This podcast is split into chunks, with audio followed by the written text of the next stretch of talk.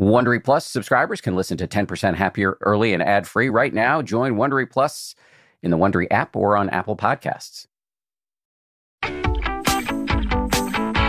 From ABC, it's the 10% Happier podcast. I'm Dan Harris. Hey, happy Friday. Time for a bonus meditation. On Wednesday, we dropped an episode with the meditation teacher, Cara Lai, in which we explored the provocative, well, I guess it's a provocative question in, in Buddhist circles only, but the provocative question of whether perhaps the Buddhists have, or some Buddhists have, unhelpfully vilified desire that maybe we can use wanting as a way to wake up as opposed to a, a hindrance to waking up. So today we're going to explore desire from a bit of a different perspective in a meditation from the great Joseph Goldstein. Probably needs little to no introduction for this audience, but Joseph co founded the Insight Meditation Society in central Massachusetts back in the 1970s with Sharon Salzberg and Jack Kornfield, and is now one of the founding teachers on the 10% Happier app. And this is one of many, many meditations and courses that we have from Joseph up on the app, but we're dropping it here because it rhymes so nicely with the episode we did on Wednesday. So here we go with Joseph Goldstein. One of the deepest aspects of the conditioning in our minds is the force of desire, the force of wanting, of craving. People often respond to desire in one of two ways. We can either get lost in it, carried away in the enjoyment of it, on the other hand, sometimes people become aware of desire and judge the fact that it's arisen, or even judge oneself for having it. In both ways, we're actually feeding the desire, either by getting lost in it or by judging it. In our practice, we want to become aware of the desire as another object of meditation. We can open to our experience of it be making a mental note desire, desire, desire. Seeing how the desire all by itself will arise, will be there for some time, and will pass away. This is such an important aspect of our practice because desire arises not only, of course, in our meditation, but in our lives as well. And so, from our practice of meditation, We've learned some basic skills at being with the desire skillfully. We can become aware of it without judging it or judging ourselves.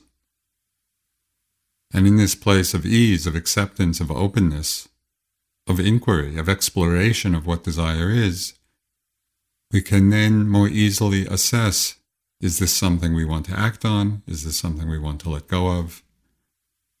And so it provides a greater space of wisdom and freedom in our lives.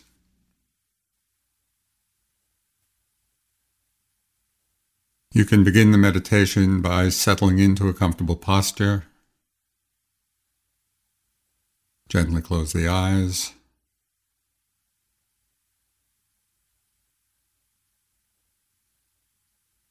Become aware of your body sitting. Sit and know you're sitting.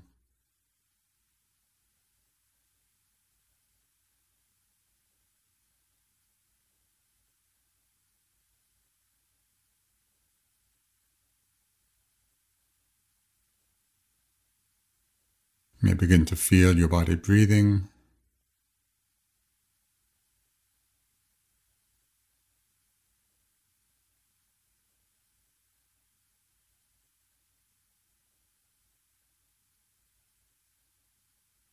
Breathing in, know you're breathing in. Breathing out, know you're breathing out.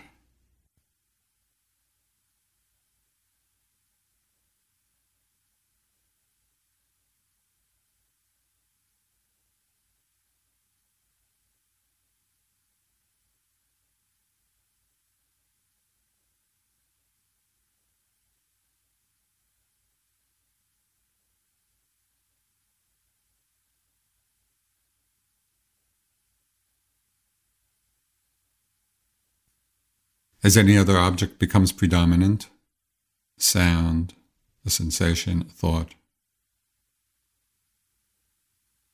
Use a soft mental note to frame that experience. Hearing, pressure, thinking.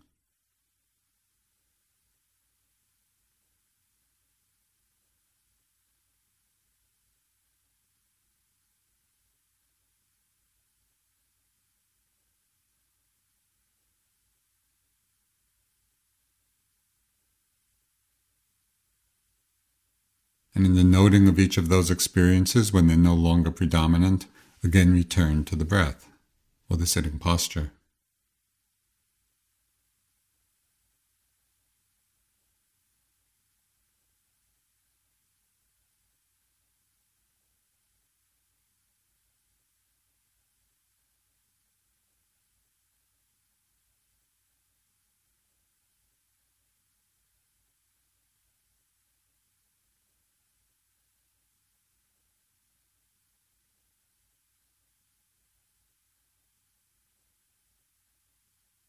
You might also from time to time become aware of desire arising in the mind. When desires arise, become mindful of this as an object of meditation. Sometimes it may be a desire or wanting for our meditation to be a certain way. It Might be desire for different kinds of sense pleasures. Perhaps there are food fantasies or thoughts about where your next vacation will be. In whatever way you become aware of the wanting mind, make a mental note of desire, desire, wanting, wanting. Being aware of it without getting lost in it and also without judging or condemning it. Simply be aware of it as another arising mind state, another arising emotion and notice what happens to it as you become mindful of it, as you note it. Does it continue? Does it increase? Does it decrease? Does it simply disappear?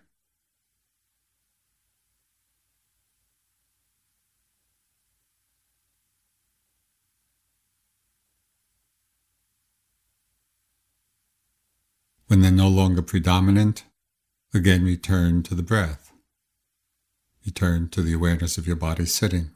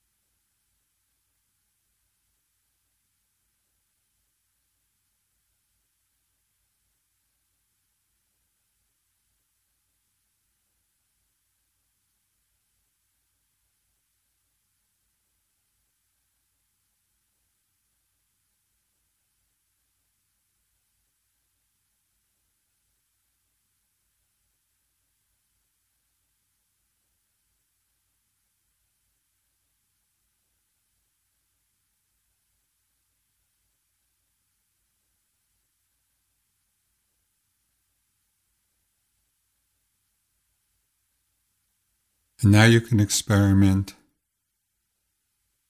with interweaving a time of more open awareness into your practice. Simply be open to the flow of experience moment after moment as each new experience presents itself.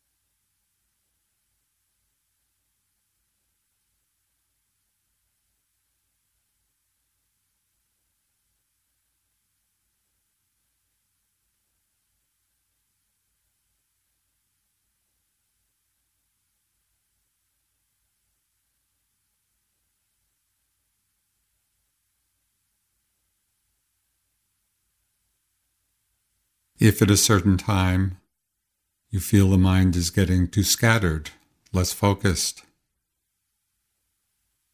getting increasingly lost in thoughts in the wandering mind, return again to a directed awareness, refocusing on the feeling of the breath. Breathing in, know you're breathing in, and breathing out, know you're breathing out.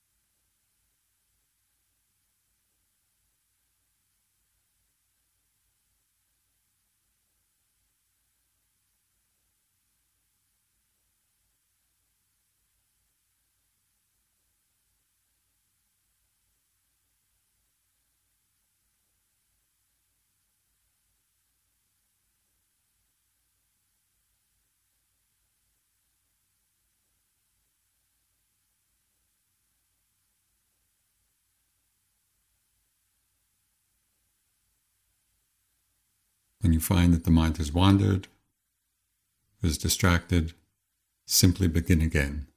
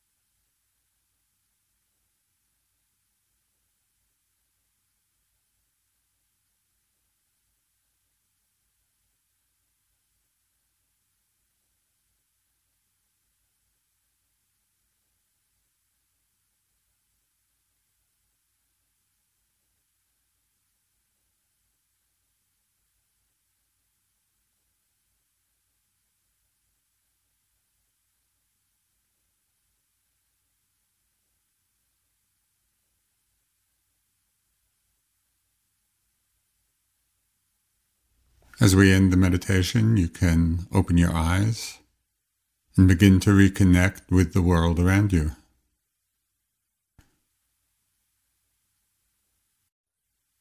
So, as you re engage with the world and are in the midst of your daily life experience, see if you can open to it without getting lost in it or carried away, without judging it, but feeling it in the body seeing how it arises in the mind, we learn that we don't have to act on every desire in order to be free of it. By itself, it will arise, it will pass away, and if we can be with it in a mindful way, we're able to assess more clearly which desire should we act on, which desire should we simply let go of. And so we bring a greater clarity and wisdom to the unfolding of our lives. Big thanks to Joseph. Reminder many, many, many more meditations from Joseph Goldstein in the 10% Happier app. And we've done a ton of courses with him where we combine short video clips from him with guided meditations. So if you're not a subscriber, come check it out. We'll see you on Monday with a fresh episode. If you like 10% Happier, and I hope you do. Uh, you can listen early and ad free right now by joining Wondery Plus in the Wondery app or on Apple Podcasts. Prime members can listen ad free on Amazon Music. Before you go, tell us about yourself by filling out a short survey at wondery.com/survey. The early 2000s was a breeding ground for bad reality competition series. From shows like Kid Nation, CBS's weird Lord of the Flies style social experiment that took 40 kids to live by themselves in a ghost town, to The Swan, a horrifying concept where women spent months undergoing a physical transformation and then were made to compete in a beauty pageant. Hi, I'm Misha Brown, and I'm the host of Wondery's podcast, The Big Flop. Each episode, comedians join me to chronicle one of the biggest pop culture fails of all time and try to answer the age old question who thought this was a good idea? Recently, on The Big Flop, we looked at the reality TV show The Swan. The problem this dream opportunity quickly became a viewing nightmare. They were isolated for weeks, berated, operated on, and then were ranked by a panel of judges. Follow the Big Flop on the Wondery app or wherever you get your podcasts. Welcome to Pura, the most pristine, safe, climate stable city on Earth. A haven amidst the wreckage. Here, you're safe from heat domes, superstorms, water bandits in the outer lands. There's no crime in Pura, no murder, no suicide. And best of all, there's no cost to join us. In Pura, we promise to keep you safe. They killed her! You took everything! In a world that doesn't feel so safe anymore, we're waiting for you. Here, in Pura. The Last City is a new scripted audio drama from Wondery. Enjoy The Last City on the Wondery app or wherever you get your podcasts. You can binge all episodes of The Last City right now, ad-free on Wondery Plus. Get started with your free trial at wondery.com slash plus.